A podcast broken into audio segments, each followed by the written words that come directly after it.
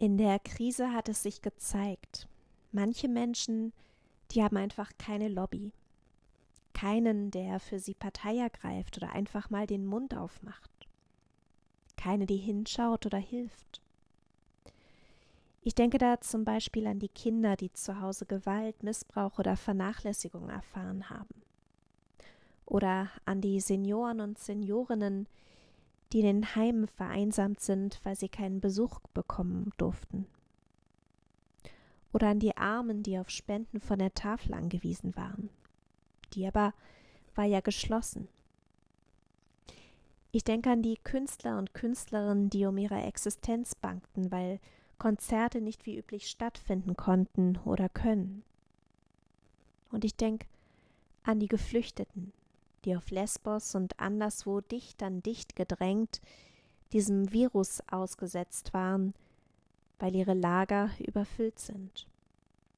Und da sind noch so viele mehr, klein und vielleicht unscheinbar, von mir übersehen und von anderen auch. Ja, so sehr ich die Corona-Schutzmaßnahmen auch für nötig erachte und denke, dass sie es noch immer sind, ja, so sehr, das merke ich, hat man sich doch über die Nöte und Ängste einzelner Personengruppen hinweggesetzt. Und tut es noch immer. Der Predigtext, der spricht mich deshalb besonders an.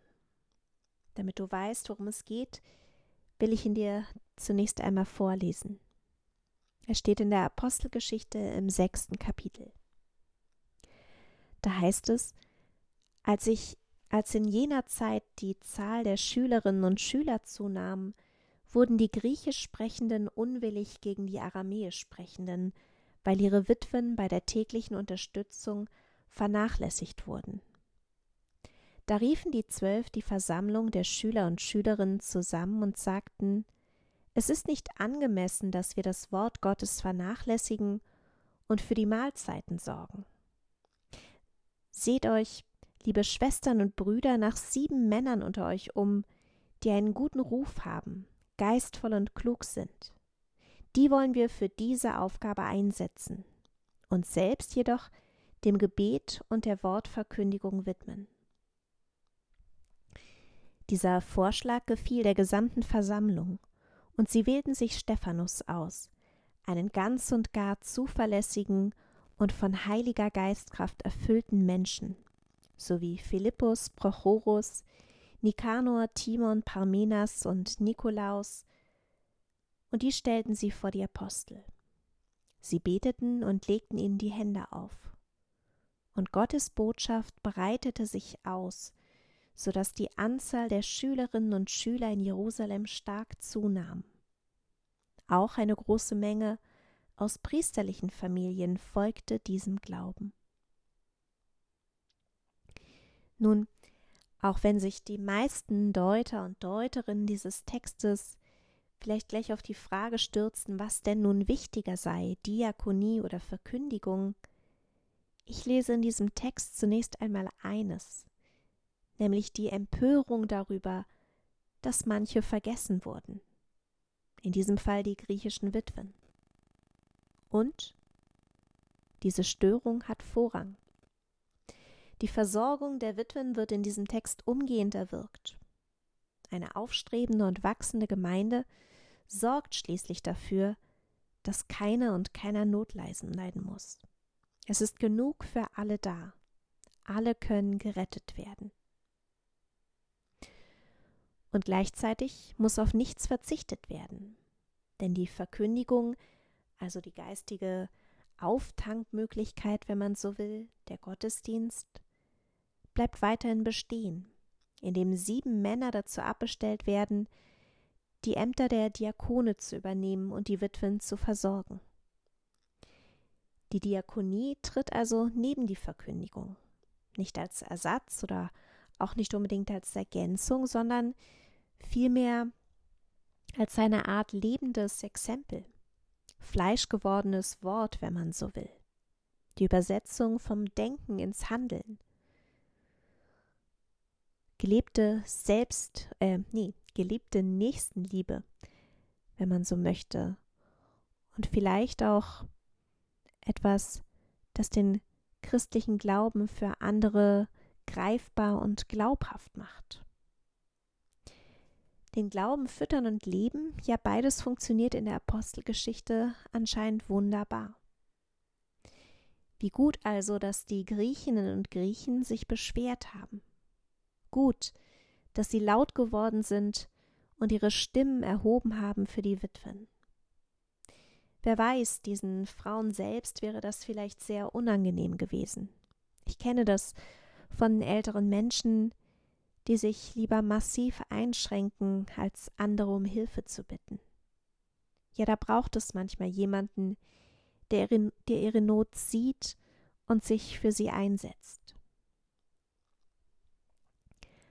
Dieser Text aus der Apostelgeschichte, der zeigt mir, damals vor 2000 Jahren, da funktionierte Gesellschaft eigentlich nicht anders als heute. Nur allzu leicht wurden die Schwachen, die mühseligen und beladenen vergessen. Gemeinschaft, Gemeinschaft aber war auch schon damals viel mehr. Christinnen und Christen erinnerten sich wohl an die Jesu Worte Kommt her zu mir, alle, die ihr mühselig und beladen seid. Ich will euch erquicken. Und in der Folge wuchs die Gemeinschaft weiter, wurde immer größer und größer. Nun, hier und heute wachsen wir gerade nicht, jedenfalls nicht quantitativ, also im Hinblick auf Mitgliederzahlen. Wir schrumpfen. Und manch einer oder manch eine denkt vielleicht sogar über Einsparungen nach. Was müssen wir tun? Ja, was können wir lassen mit weniger Arbeitskräften in den Gemeinden? Gerade jetzt in Zeiten von Corona. Nun, auch heute gilt Gottes Liebe den Schwachen, ohne Frage. Darum, darunter sind arme Witwen ganz sicher, aber eben auch die Kinder, die Seniorinnen und die Senioren, die Künstler und Künstlerinnen und die Geflüchteten. Sie dürfen wir nicht übersehen. Ihre Bedürfnisse müssen berücksichtigt werden, damit ihre Seelen keinen Schaden nehmen gerade jetzt in Zeiten von Corona.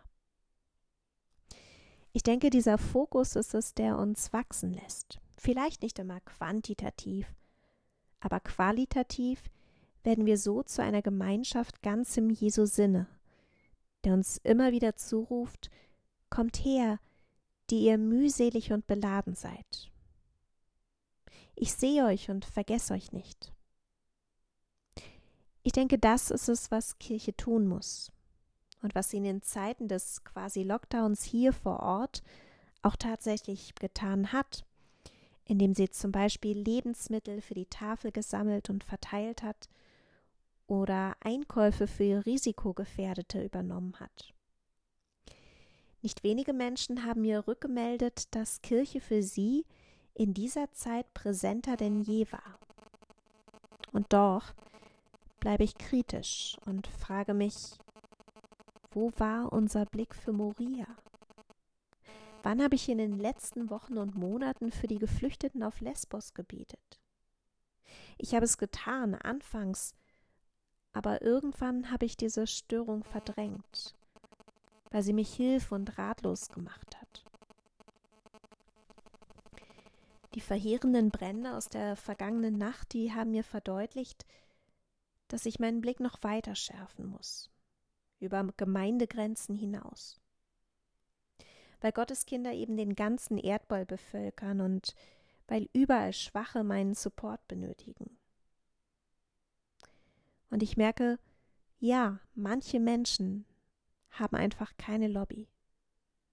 Und dass sich das ändert, daran, so meine ich, müssen wir als Kirche ganz dringend weiterarbeiten und immer wieder den Finger in die Wunde leben, legen und darauf aufmerksam machen. Amen. Musik